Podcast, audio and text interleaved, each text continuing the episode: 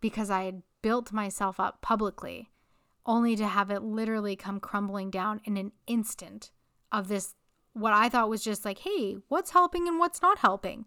Oh, demonic practices. Like that is not what I where I thought that that was going to go. And yet that is where it went.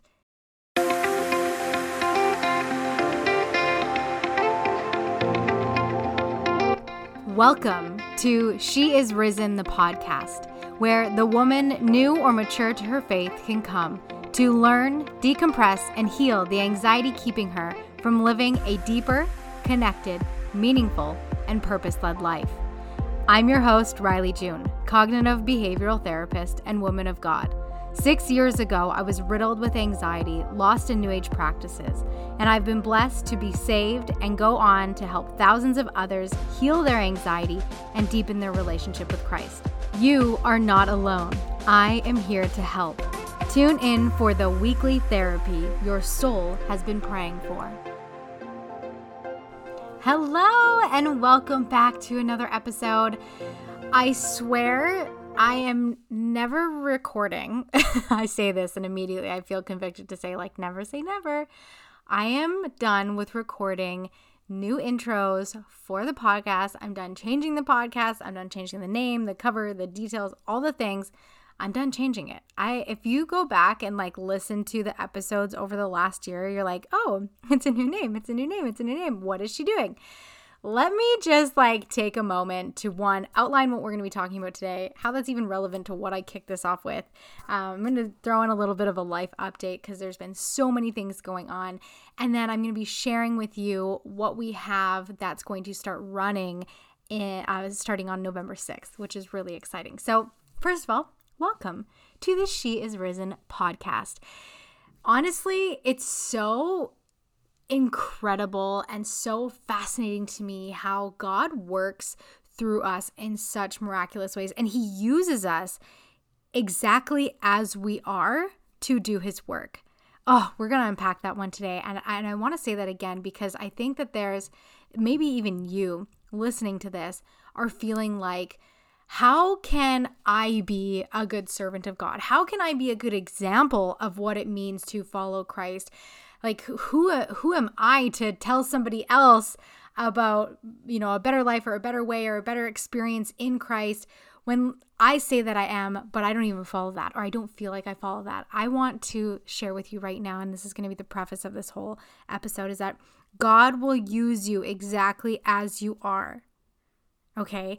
I think that that's so important. There's layers to this. We're going to talk about this, but I have utilized this podcast as a platform for God to help me sort things out within myself, within my life, hold me accountable, teach me. God has literally used this podcast to teach me about myself as I teach you. I think that there's such this like influential factor for anybody listening to anyone online now where everyone's positioning themselves as an authority of some degree or experience.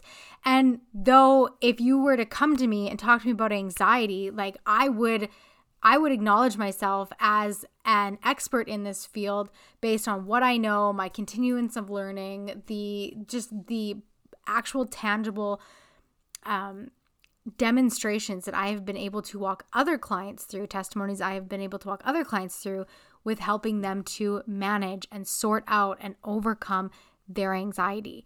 And it's so interesting how we so quickly will put people on a pedestal, right? Oh, you know, they say they're this, or they say they know this, or they say they do this.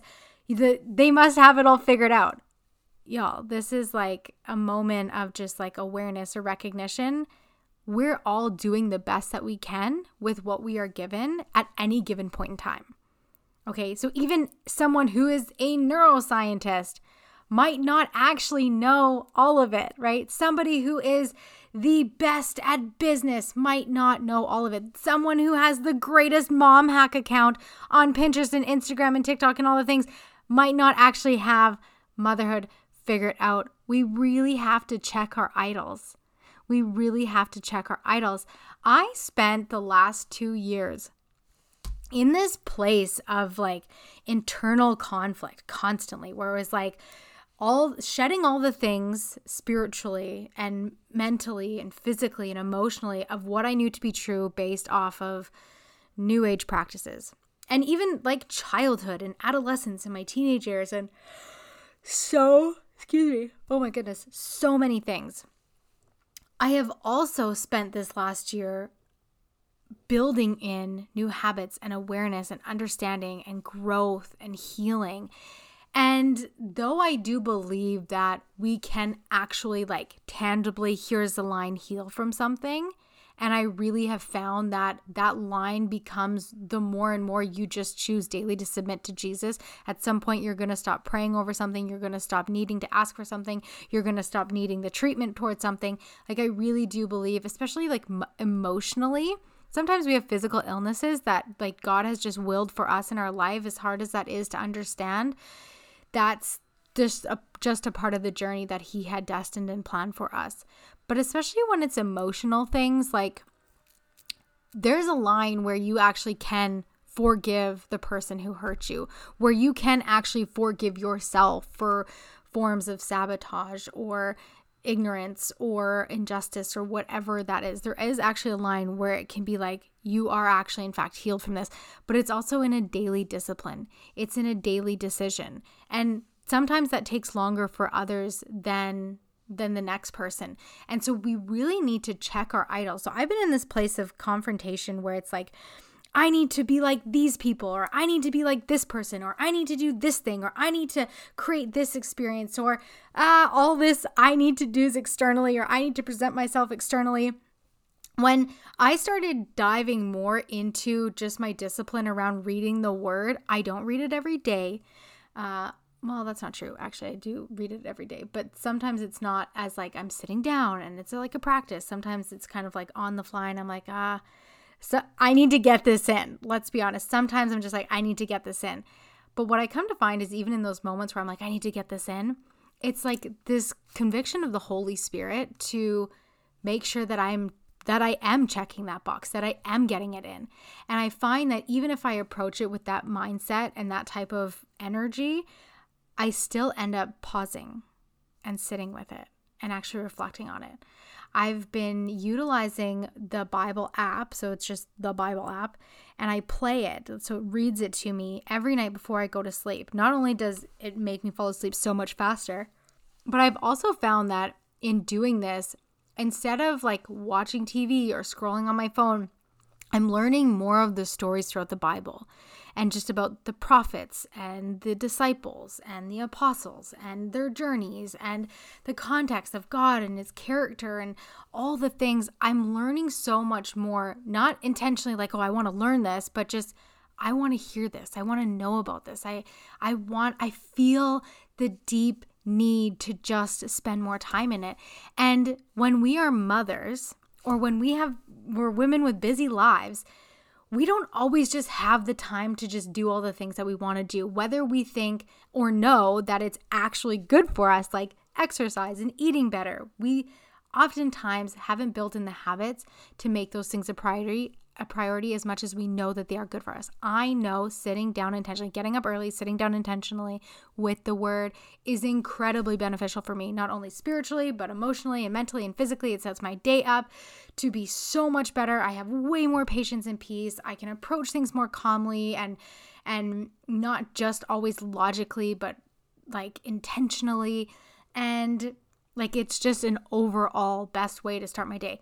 Do I do that? No, not every day. Why? Because I I'm building in the habit, right? Like you want to lose 100 pounds, you got to build in the habit of learning to show up consistently. You're not going to lose 100 pounds overnight. You're not going to have that habit overnight. It's you got to work on it every single day. So I take every single day as the day is. Some days you get bad news, some days you get great news. Some days the day looks like the same as it did the day before. I have found that as I look at as or sorry, as I came to really stepping in more to the discipline of tuning into the word and taking charge of my life that what I thought I needed to do externally and how I was comparing myself to everybody else and where they were on their journey, I realized that my purpose in that moment when I started a year ago was actually to just simply learn to be a more patient and present mom. And so, as much as I'm a very motivated, very driven, self driven person, God was actually calling me to lay down all those ideas of what I thought I needed to do and start submitting to what He needed me to do because I've realized that I'm someone who's really like a no BS kind of person. I typically tend to call things as it is. Oftentimes, that usually comes off with a little bit more of a harsher tone, and it's not my intention. Um, and I do, I have learned that sometimes I have to retract the things that I say and like rephrase them. One of the things that in learning to be a more patient and present mom was actually the ability to step back and look at my communication and how I was speaking to my kids and how I was speaking to myself and how I was speaking to my husband. And before, when I was trying to be all these things outside of me and look like or experience life like all these other people and their own seasons of life, their own journeys and destinies of life, their own walks with the Lord. When I was trying to be all that, I had no awareness really around how I was communicating. And that is like one of the biggest factors. How we communicate emotionally, mentally, physically, and spiritually with ourselves is going to reflect directly on those around us our kids and our spouse, and then our extended family, and then our coworkers and friends, and so on and so forth. But if we don't take the time to actually step back and look at what that communication looks like, our anxiety goes through the roof because we're doing things we know we shouldn't do or we don't want to do, but we can't figure out why we're doing them or what's causing them. And then we're on this like hamster wheel of constantly chasing, trying to live the life that everybody else is living that we think is better or greater or whatever. And it's like, God just wants you to slow down and look at your own life.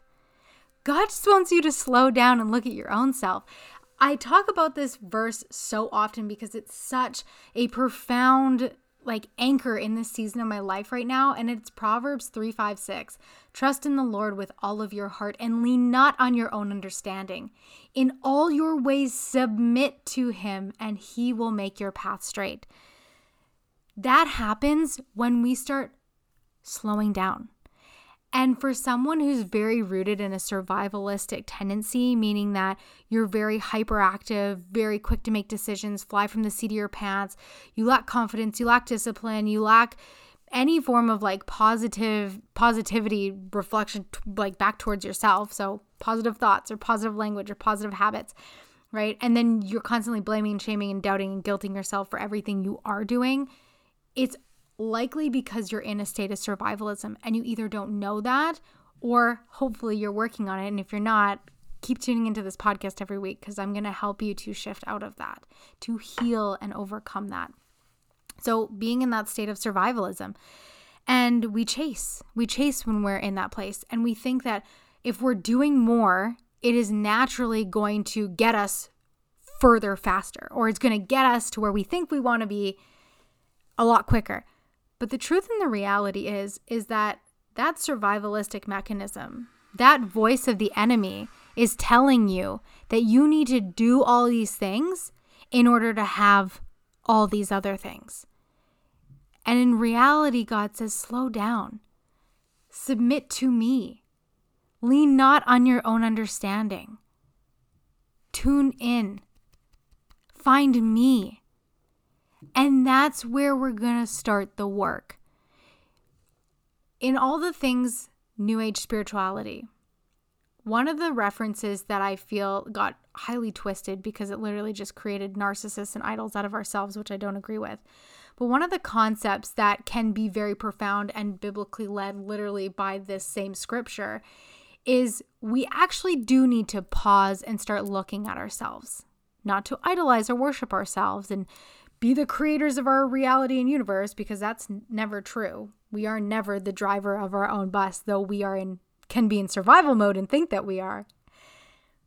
If we don't pause and start looking inward, we're never going to figure out what's going on. You're never going to figure out what your purpose is, let alone what you need to integrate into and heal and work on and overcome right now to be able to get to maybe even a better destiny than what you were chasing or what you thought, the understanding of what you thought you needed. God might have a totally different direction for you. I used to think when I was doing New Age that I was helping people, that I was saving people. I, I, me, me, e, e, right? Mm-mm. I actually wasn't. Because one of the things that really caught my attention was I I'm typically very a- an analytical person so i'm very observant. I love i'm the person at the restaurant who's sitting there almost ignoring the person standing in sitting in front of me and not because i'm on my phone but because i'm eavesdropping on everybody else's conversations. I've just like always been that way. Being a server was always so much fun because you were constantly like in conversation with other people. You get these like quick bites of information and survival mode at its finest. Um, anyways i digress. That's a story for another time. So one of the things that actually led me to God was looking at what what my clients were experiencing and what their overall journey looked like. And so they were coming in with problems, internal problems, external problems, financial, mental, emotional, physical, health, relationship problems, past problems, childhood problems, all the things, problems. And they wanted to heal them. So that was let's say the the same. And then what I found was as we applied all these other tactics like spirit guides and card readings and meditations and tapping and breathing, like all these things, it was just tacking more and more and more things on that even if they picked one and stuck with it, it wasn't actually helping the problems that they wanted solved or healed. It was just redirecting their focus to either trying to avoid it or ignore it or pretend like they themselves were overcoming it. Now, I need to put a caveat in this because there is very real, logical, tangible science surrounding the idea of cell assembly. So, this is basically the entire concept of Dr. Joe Dispenza, where our thoughts create our reality. When we are exposed to anything for long periods of time, our bodies will formulate or reconstruct new cells and new connections that create a new experience. So that's real. Now, it, underneath that, it was like, okay, but who's doing that? How is that possible? Yes, that makes sense. Okay, you know, we expose ourselves to new things, we can our bodies can heal in that regard and so on and so forth. So that's happening, but who did that? Who created that? Who's the painter behind the painting, right? And so I'm looking at these experiences and I'm constantly learning, trying to find the best method and modality because equally, not everybody's going to resonate and relate with every single one or a specific one. So, as a practitioner, we got to fill our toolbox with tools to help the person who has a different form of learning or um, love language. And we got to figure out what these look like for them. I digress. So I go and I'm asking these questions. You know, what's the root cause of their problem? What is the root cause of their anxiety? What is the root cause of their challenge? You know, okay, what method is best? Why is it best? Why is that method best? How can it help? Who created that? What is that serving? How is that serving them? How is that helping them to go out and serve somebody else? So I'm asking all these questions. And I understand that at the core of energy is a creator right? Like energy cannot be created and destroyed outside of it having been created. Something, someone had to create it, and then it is so infinite that it cannot be created or destroyed outside of that, which is unbelievably fascinating, right? Even ashes turn into, or wood turns into ashes, which goes back into the atmosphere chemically and physically, and then it can be transformed into new molecules and particles and all these. Like it, it's life is so fascinating. It's so incredible. And then you tack on humans and human behavior in that. It's like it is like a jungle. psychology is even just blowing my mind more. Learning about psychology is blowing my mind and realizing like literally life is a jungle it, it takes more faith to believe that God did not create all of this than it does to submit and understand, like, yeah, he clearly, like, clearly, like, it's actually takes more work to believe that he is not real, which is so interesting. You have to have more faith to believe he's not real. So, like, atheists, it's like, I'm not, I don't have faith. It's like you actually do, and you have more faith than like the the average person who claims they have faith. Really fun. Anyways, I'm getting off track. So logically, I'm doing all this thinking and I'm like, where's the root? and I grew up Catholic. I put air quotes around that. It was kind of like go on Sunday, you know, appease other people. I don't really know the doctrine. I knew the basic outlines of the stories of Jesus, and that was kind of it. And so I knew God existed. And logically, at the very least, I understood that someone created all of this. So I wanted to know who is that? Okay, so spirituality is about okay, goddesses and deities and guides and all these different gods and how they perform and how they operate and what they offer us. And I'm like, okay, well, who's the top? Right? Like if I'm gonna go to the source, everyone's talking about source energy. What what is the source? So I go to the source and it's like God. Okay. Then it became the question, who is he? Who is he? How do I know who he is? Where do I learn about him? What does he actually say? Because what I think that he should say and what I want him to say and what he actually says is going to be very different. And then it goes, okay. So I go to the Bible.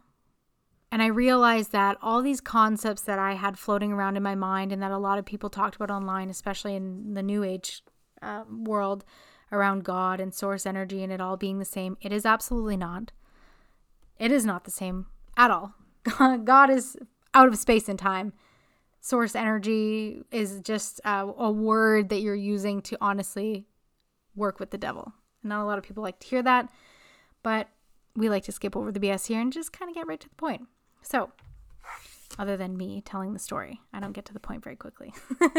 We're working on that. We're working on that. So, asking these questions, finding God, finding out who He actually is beyond my own understanding. And I realized that all these new age things that I'm doing is not only not helping people, but it is of demonic practices. Literally to the point that oracle cards, the word oracle is rooted in the word occult, and occult is literally of the devil. It is demonic practices.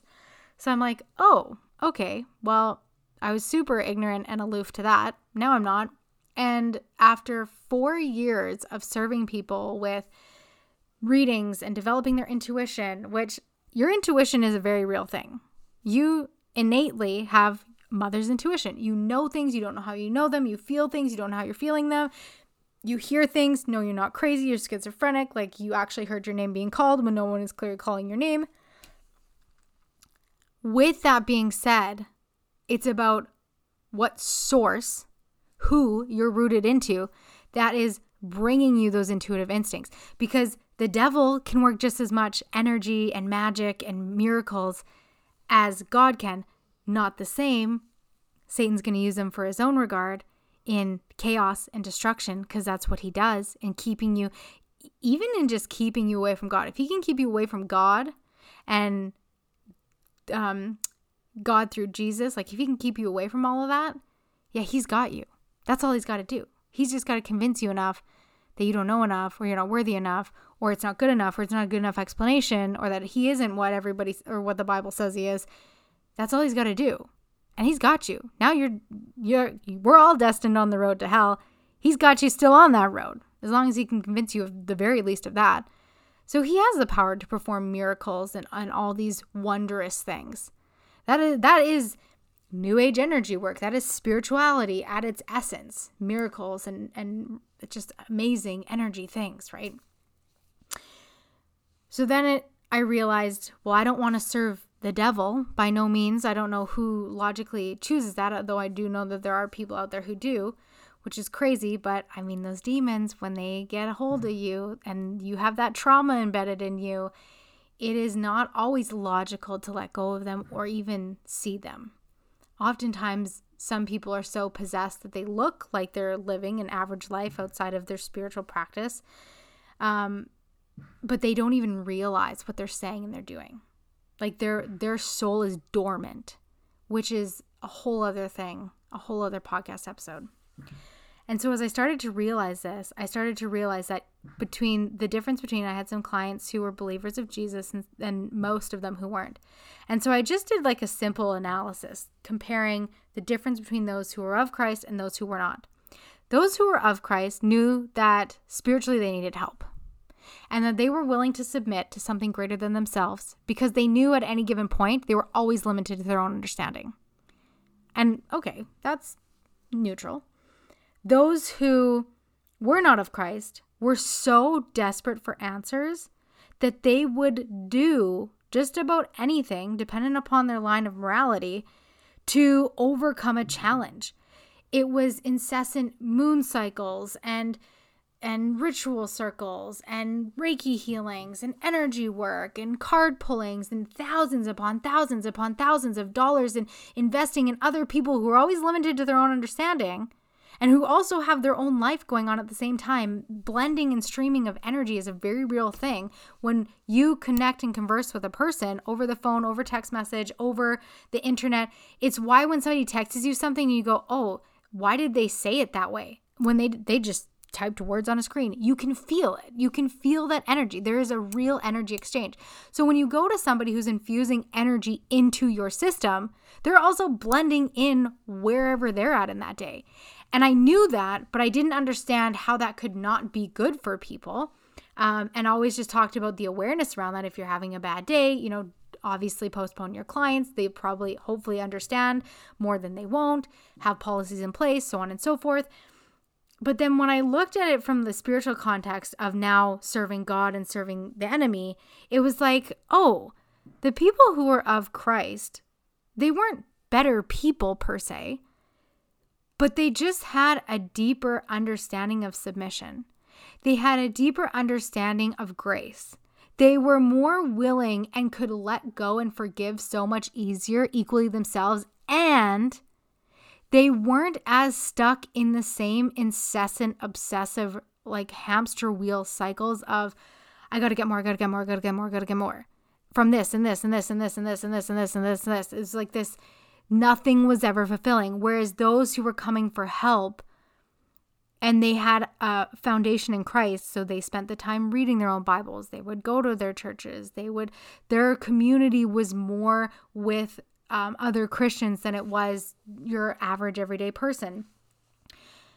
They were genuinely more happier and they knew that they had problems that they just didn't quite understand how to unpack or become aware of. But there was also such a fear of the Lord that they didn't want to do anything that was not of God.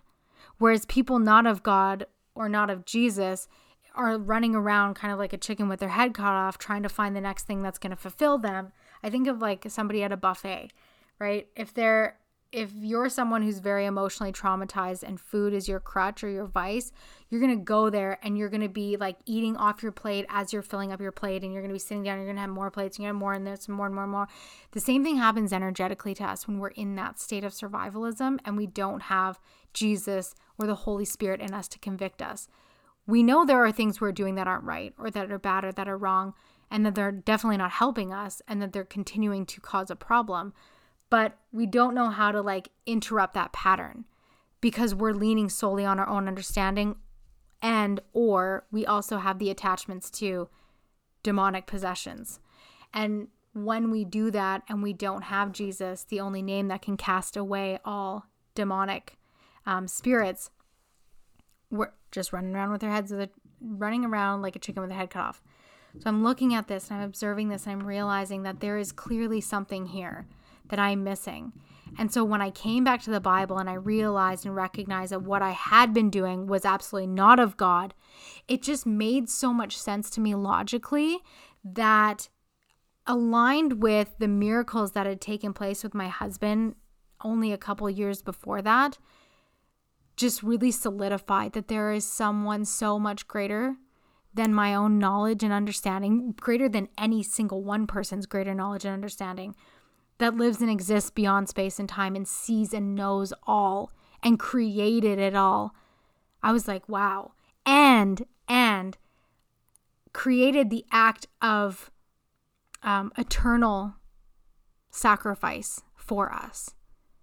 Right? So we have all these other spiritual beliefs that say reincarnation or dharma or um, so what we what we live out in this life is an extension to or a healing of a past life, and it's like, yeah, but you can't prove that, right? Like the evolutionary theory. The evolutionary theory states that we have evolved from monkeys to man, and that's a simply a theory because in order for something to be factual it has to be observable. And, and the time frame in which that evolution has supposedly happened is thousands upon thousands upon thousands of years. And you, nobody lives thousands upon thousands upon thousands of years. So it's speculation. We can have similar genetics to a different species, but it doesn't make us an evolution of that species. There has never been uh, one species that has evolved into another, a dog into a cat, or a mouse into a beaver. Like there's, they might have similar genetic makeup, but one has not become the other. So the evolutionary theory is out. Same with, um, so I come back to this thing that I was trained in past lives readings and understanding past lives and the connection from there to this. And as much as you can let your imagination and your intuition go to explore what that could look like for someone, you know, really opening up the creative lens within your brain, it doesn't mean it's actually true though. And that was hard for me when I started going from the shift from new age to Jesus because there were so many things that I believed that I also taught other people that I was really humbled about having to face. Maybe I actually just didn't know. And maybe that in fact just wasn't true. And that was really hard because I built a very successful business on thinking that that was, in fact, truth, only to come to realize that it actually wasn't. Or at the very least, there is no way to prove that it is true, which means that if you can't prove that something's true, then it probably isn't true. And so with the eternal life, how how can no one person when you die, you die. You can't come back and say, haha, just kidding, here's what I learned. Though there are people with near death experiences, and some that, like my husband, who experienced going into this like cloud of being infinitely in a second in a second in an infinite and seeing above the world and seeing you know the, kind of what if you've ever studied near death experiences how people talk about you see every single moment of your life flash before your eyes as if you were living it in that infinite second and you see every person you've come across, the people that you know deeply or you've just spoken to briefly. And that's common. And some people have the experience where they meet Jesus. Some people have the experience where they go from that place to then meeting the devil. And then there's some people who just experience something slightly different to that extent. But that doesn't mean that you just don't go to heaven because a couple people had the experience and a couple people didn't if you have people who have met the devil and you have people who have in fact met Jesus in a near death experience and come back to tell about it, even if it's one in one, that needs to be taken so seriously because that is proof that what the Bible says is in fact true. Even if you're someone who's like, yeah, but there's all these other experiences, it at the very least proves that the Bible is true. I'm not saying that it's truer. I'm just saying it proves that it's true. That what God has literally had man write in the scripture is in fact true. And there are an account on either side someone who's met Jesus and someone who's met the devil. There's thousands, by the way, tens of thousands where that is. People have met Jesus and people have met the devil on either side. But if there is one in one, it does in fact make it true. And it actually happens all the time where people have these insanely high religious experiences from a near death passing. It is so cool. I digress. So I'm looking at this, I'm looking at the miracles, I'm looking at this testimony. For me, I'm like, there's nothing else. Like I could sit here and I could go through all the religions, which like hilariously, I decide two and a half years later, I'm going to go back to school. I'm doing my degree in behavioral psychology so that I can be licensed because the goal is to eventually open a facility because I am going to take and what I do take is aspects of what I learned in spirituality from more of the quantum theory perspective, like unpacking your trauma.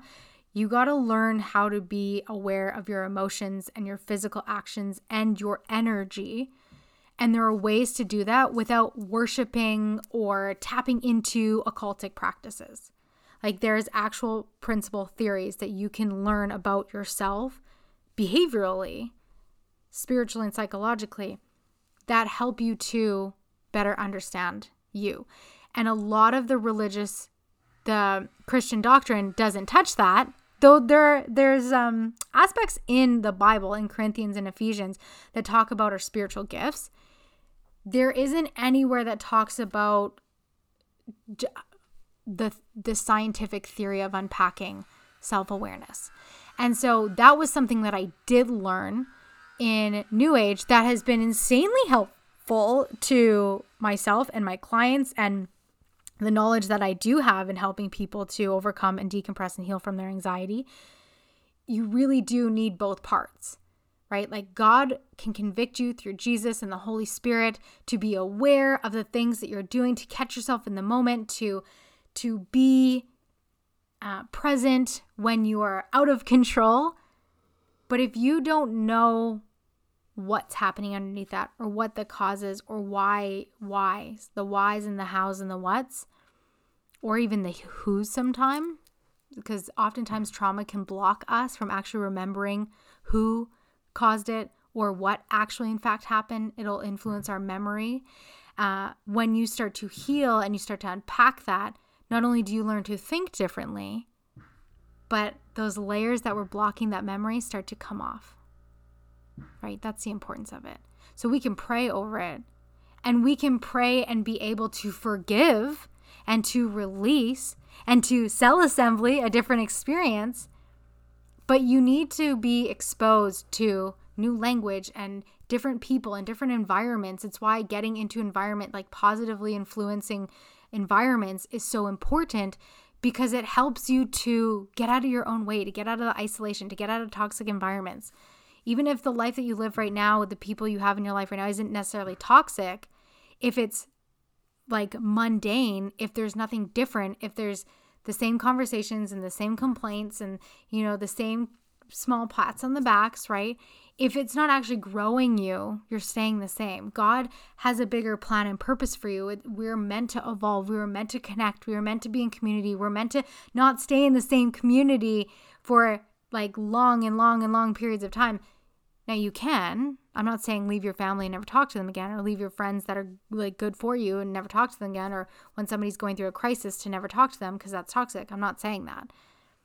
But you have to learn to expose yourself to different things. Of course, obviously rooted in a place of Jesus. I'm not saying go out in temptation and sin. So as I'm looking at this, there's the miracles of my husband. I'll share that episode, um, or I'll share that on another episode, his miraculous healing, which really was the catalyst for it all. I'm sitting in my office at, we had decided at this one point where we were going to move out of our acreage. We were going to go do the RV life. Our landlord at the time had a plot of land that was set up for an RV if we wanted to stay there. We were going through some crazy financial things and uh, just really recouping and paying off a bunch of debt and getting ourselves in a better stable position. And we're like, okay, let's go RVing. It'll be so nice to just downsize and throw everything away and get rid of stuff. And that's literally what we did. And I'm sitting in this office that we made for me, and I'm having this spiritual conflict. And everything, because I was like, we're to move here. Our expenses have been cut to like a quarter. We're to make a lot of money online helping people. And we're to basically go buy a house. At where my sales were at, that was absolutely possible. We had moved into this place two months earlier. I'm in the middle of this spiritual confliction, and I just couldn't bring myself to take another client or do anything else that was teaching new age stuff. I didn't even know what I was going to do. Thankfully, I had been learning cognitive behavioral therapy along the way, so that logical piece was still there. I could absolutely lean on that, but spiritually, energetically wasn't the same anymore. I couldn't I couldn't logically teach people. The Holy Spirit convicted me in that moment. I couldn't logically teach people the energy components of it anymore, the way that I was doing it because it wasn't true, it wasn't right, and it wasn't helping them and it was actually creating, it was becoming a bigger catalyst, subconscious catalyst for their chaos and destruction. And I sat in that, and oh my goodness, it was so hard. I ended up just having to press play on a live on Instagram, and I did this whole Dark to Light series over three days. And I just had to start unpacking it and just like, guys, I'm so sorry. I'm pulling a, um, uh, what's the name of that lady who made all those cars? Not Dolores Cannon. Um, Denise starts with a D. Anyways, she made a bunch of oracle cards. She got really famous for it, and then she denounced her work and turned to Jesus. It'll come to me in the middle of my next sentence. Anyways, I'm pulling a this lady, and I just can't do this anymore. Here's why. Refunds message me. Where are we at? Like I'm not I'm not here to take people's money. Um yeah, it was a really hard hard thing to do. And then not only was that hard because I had built myself up publicly only to have it literally come crumbling down in an instant of this what I thought was just like, hey, what's helping and what's not helping?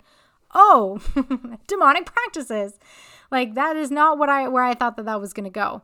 And yet that is where it went.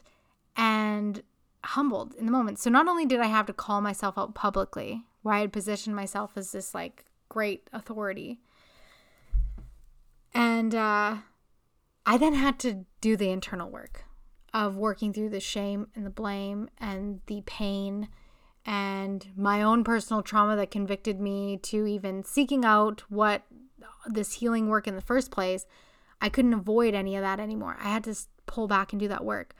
So, two months in, I get this conviction. I go online. I still was running programs just more from like a, a neutral standpoint. Um, we stayed in the trailer for, I think, another six months. And then Phil started getting sick again, and we had to move out. And so we ended up moving an hour and a half in two hours in the opposite direction of where we were. And we found this beautiful house in a small town, like really great price. Uh, what we thought at the time was a wonderful community. And it was what we needed for that two years. And this was the house we lived in before we moved to where we are today. And during that time, I never thought church would be such a catalyst for me for better until we had I'd put out this like Facebook ad in their community group out there and was like, "Hey, we're a family just moved here, na na na, we're homeschooling. Don't do the whole COVID thing. So, like if you do, we probably won't be a good match. Anyways, if you want to meet up because this was still like 2021, um send me a message." and it was like January. And so we ended up having this couple come over and their two kids and they at the time seemed like really great people. They introduced us to the church we never knew we needed. And it was filled with so many incredible people, like God fearing, Jesus loving, like amazing, genuine people. Not perfect, but you could tell that God and the Holy Spirit lived and resided within this church. They were all generational farming families, you know, not all of them, but most of them. And they all worked to hold each other accountable and to question things and have great conversations. There was so much charity work and community work that they did together. And it wasn't some big, massive, mighty church, it was this small church in Killam, Alberta. And it was truly like I want to say the part that really allowed me to understand that a life really can be saved.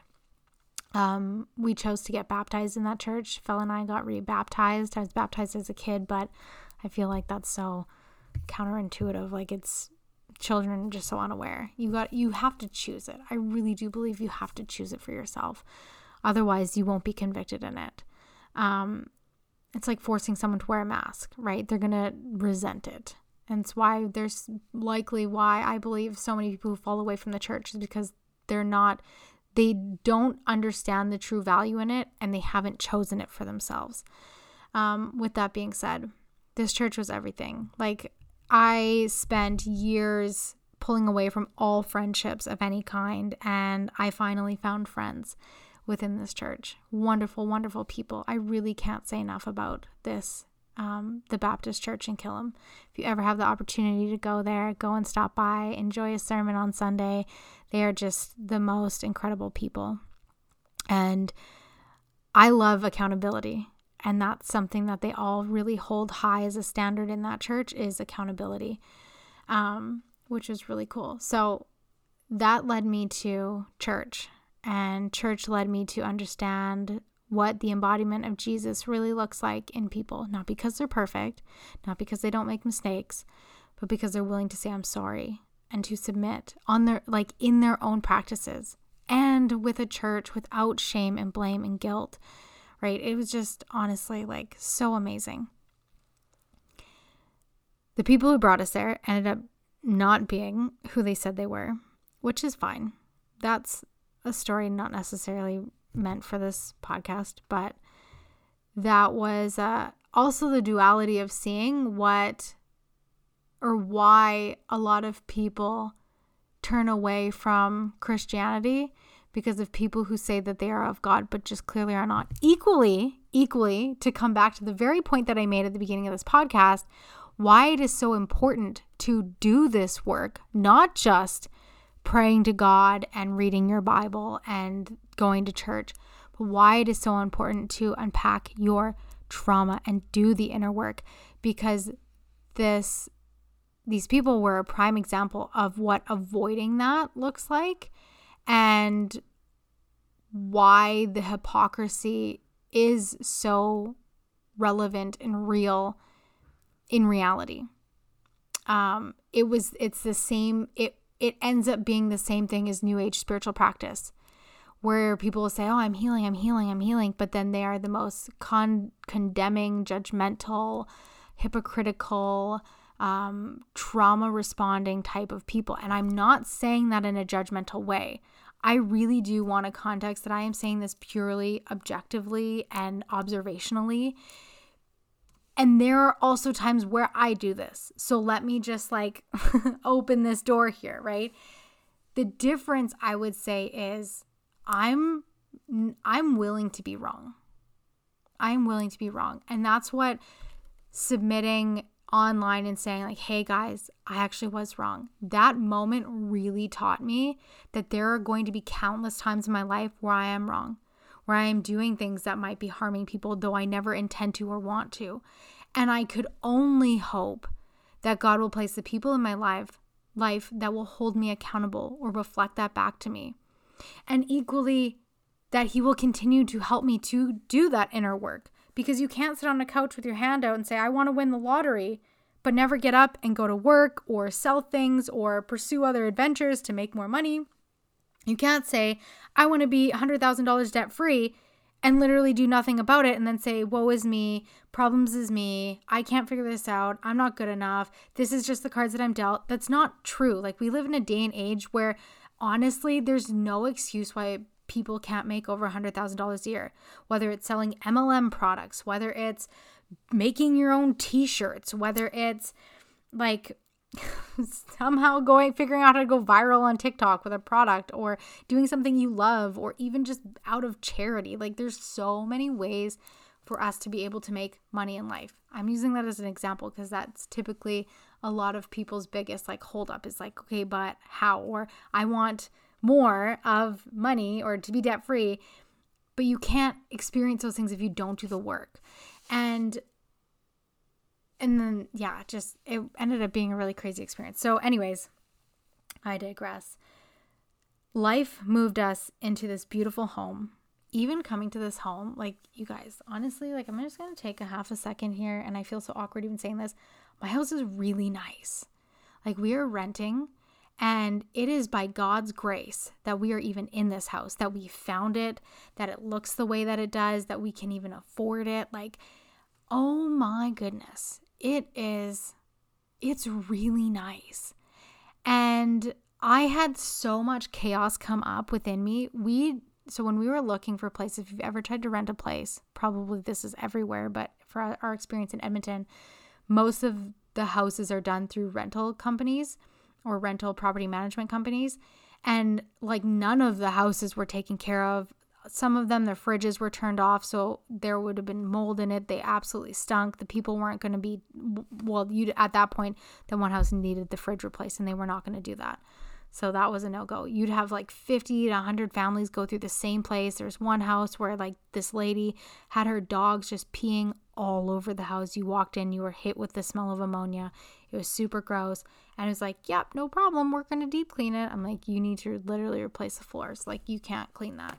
Anyways, it was crazy. So we didn't want a rental property.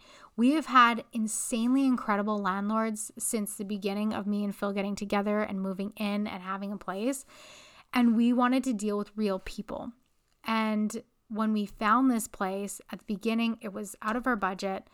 And then it worked out where it was in our budget. And so we looked at it, we came here. It's a wonderful family. They do Airbnb properties. This particular house they were looking to sell. So they had it up for Airbnb, for sale, and for rent. And they're like, whichever one goes first. And like we came in a week after it was listed and we're like, okay, yeah, this is our house. And when we were signing the papers, I was in such a state of survivalism. I was like, oh my goodness, like, how are we going to make this work? Like, this is crazy. How do we live here? Who are we to live here? I had all these thoughts and I treated it like that. I was in this constant state of stress. And because I do the inner work, after about two days of like living in a state of turmoil, even though there's literally nothing wrong, I started to ask myself, why? What is this? what's the cause of this? What am I doing? Like where where's this voice coming from? And I could recognize that a lot of it was anxiety. A lot of it was lack of worthiness. A lot of it was lack of trust and lack of faith. That who is who am I for God to give this to? Like what what happened here? What did what did I do? And I didn't want to even show and I didn't even want anybody coming to our house because I didn't want them to think something of me. No, there's nothing wrong. Like we just like landed a really nice house. And so just unpacking that, like doing the inner work around that, I uncovered so many things about myself around I, I was burnt out. I was stressed and overwhelmed. I did have a lot of disbelief. There were aspects of my anxiety that were keeping me from a deeper connection in my faith. And thankfully, at the same time, I was also going to be going on my week long retreat for the mastermind that I'm in. Mentorship this year has really changed a lot of my life. It has allowed me to be more accountable, to have a deeper level of awareness, to learn things that I was blind to before. It convicted me deeper in my faith. And, uh, you know, just like I met the most incredible women in this place.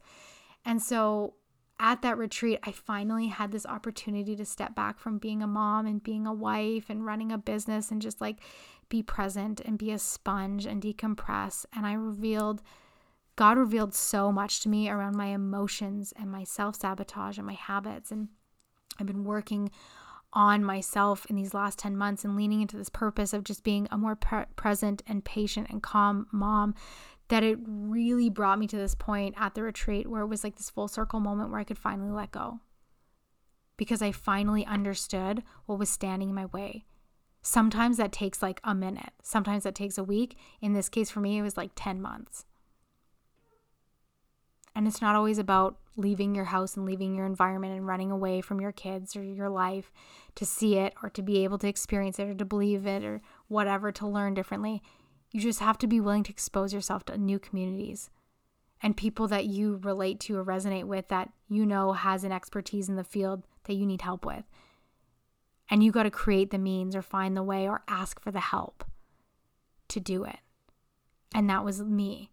I've been humbled so many times that it's like my testimonies of the Lord and, and Him working in the most phenomenal and mystical ways is honestly at this point, like I don't have enough fingers and toes to count them in these last 10 months alone, let alone the ways I can recognize in which He has worked in my life prior. My testimony isn't one of like one particular event. It's some really big specific events that led to all these incremental experiences of grace and fortitude and abundance and awareness and challenge. Challenges in there too. And uncovering and healing and deconstructing like so much of it that led me to this place where I finally found something that I can grow into beyond just needing to focus on becoming a present and patient mom because in this 10 months I built in those habits of that non-negotiable. I built in the ability to understand my style of communication. I built in the ability to continue to go deeper with my levels of self-awareness. I am exposing myself in um, license training and in community to people who think different and bigger and greater and deeper. I'm going deeper in my experience with the Lord. And so having this ability, not everybody needs who has challenges needs to go get a degree in psychology. Not everybody who has anxiety needs to go to a week long retreat to be able to unpack their trauma. You just need to start with asking for help and asking for help from the Lord. And then, two, you got to be willing to take the steps that He guides you to. You got to stop attaching yourself to this idea of all these other places of where you think you should be and start understanding that God's going to use you right where you are today. He's going to use you right as you are today, not because He accepts who you are today. Let's make that very clear, right? I feel like personally, my belief or my perspective is that it's not until we get to that throne that he then decides whether he accepts who we are or not. So there's this notion that God accepts who you are. No. Nowhere in the Bible does it even ever say that. Literally nowhere. There is not a single scripture that even alludes to it. He does not accept who you are today, but he loves you where you are today. And he will use you as you are today to bring more glory to Him. To help you to continue to transform your life so that you can be a greater servant to Him. And as a repercussion of taking your focus off yourself, which is like the whole idolization of the New Age movement, is worshiping yourself. And as you put your focus on Him, He is going to bless you in opportunities, in people, in solutions, in healing, in resolution, in being able to see the enemies working in your life, to see where you're your own enemy in your life, that's a real thing. He's going to use you as you are today. So, my testimony, my experience taught me to stop, to pull back, to stop filling my calendar with lists of things to do and check boxes, and just learn to be more present with the Lord. And that has changed so much about me. And it actually helped me to fulfill a lot of things that I would have otherwise wanted to, but I was approaching it from a place of lack and survivalism. And so I wasn't getting anywhere. And I wasn't getting anywhere with that for years. And now, as I approach these things, and I've gotten to places that I wanted to be back then that I'm now achieving today, I'm not doing it because I get it. I'm doing it because my focus is on Him. And I know that through this discipline and through these habit changes and through this healing, I get to serve Him in a greater way. My focus isn't even on me. I'm just doing what He's calling me to do. And it's working. That doesn't mean it's not challenging, but He's using me as I am today, where I am at today, to reach you where you are today, to help you to understand that where you are today isn't a problem, that He loves you where you are today. And if you're willing to submit to Him and lean not on your own understanding, He's going to make your path straight, which means that He's going to help you clean up your personal self and life first. Because if we don't make our own beds at the beginning of the day, we cannot sustain or even remotely expect to go out and change the world. And He changes the world. So, I love you guys. I hope you enjoyed this episode. Um, they're going to be next week uh, is going to be one that's dropping on three ways to unpack anxious shame and what that looks like for you. This was a really great video that I did in the Facebook community. You can go and pop in there, Anxious Free Mama, and watch it early. Um, I'm going to do a deep dive on the podcast for you as well. All right. You have the opportunity to rise. She is risen is a movement for women to come into deeper levels of healing, heal their anxiety, and live a more meaningful and purpose led life. And you can have that. I'm going to take our final minute here to share with you what we have kicking off on November 6th. We are going to be running the next round of the Destiny Moment program. This is an eight week program that has two phases to it. The first phase is literally teaching and helping you to unwind that question. Why what am I blocked with? What why am I blocked? How am I blocked? What's stopping me? What's limiting me? Why can't I figure this out? Why do I keep sabotaging? The first phase is that. It is both a teaching and a mentorship component to helping you to unwind that. I should say more counseling to unwind that. The second component is the moving forward. You're going to be encouraged throughout the entire experience to lean more into your faith, into your daily devotions. We're going to have daily devotionals as a community. Um, it is a group coaching program that's going to take you into the new year. So, we're going to kick off the first six weeks together. We're going to break for two and a half weeks for Christmas. And then we're going to kick off the second week of January again and finalize our revival, finalize your revival in moving forward with then being creative and dreaming and expanding into what else is possible for you. Okay, so you have this plan of what you need to do to unpack this trauma, this internal drama, this anxiety, and the habits you're going to build and reinforce into that. And then what? See, that's where a lot of people get really stuck. Something that I recognized when I was asking that question, you know, what's the difference between these two groups of people, is also one of the biggest things is those in Jesus actually moved forward. They didn't just always constantly focus in the past, and that's a big entrapment for new age spiritualities it keeps you just constantly focused on you need to unpack and and and reveal all the stuff from your past over and over and over and over again. We're not doing that anymore. We're in jesus. We move forward right? Jesus moves us forward. And we're going to look at what that looks like. So when you do have more time and you're not stuck in your head and you're not overwhelmed with the laundry and all the things because you have your schedule down of Tuesdays and Thursdays. Those are your laundry days. That's what works for me.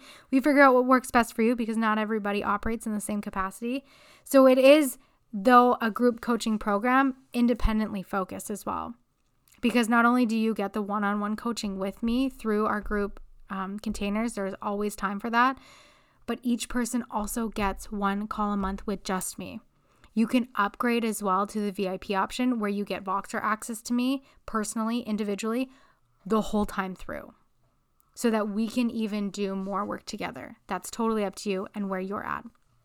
With that being said, we're going to move you forward. We're going to figure out what your purpose is so that as you're healing and integrating the habits that are moving you out of your past ways, out of your subliminal subconscious programming of wounds, what that looks like for you even moving forward, what you're working towards.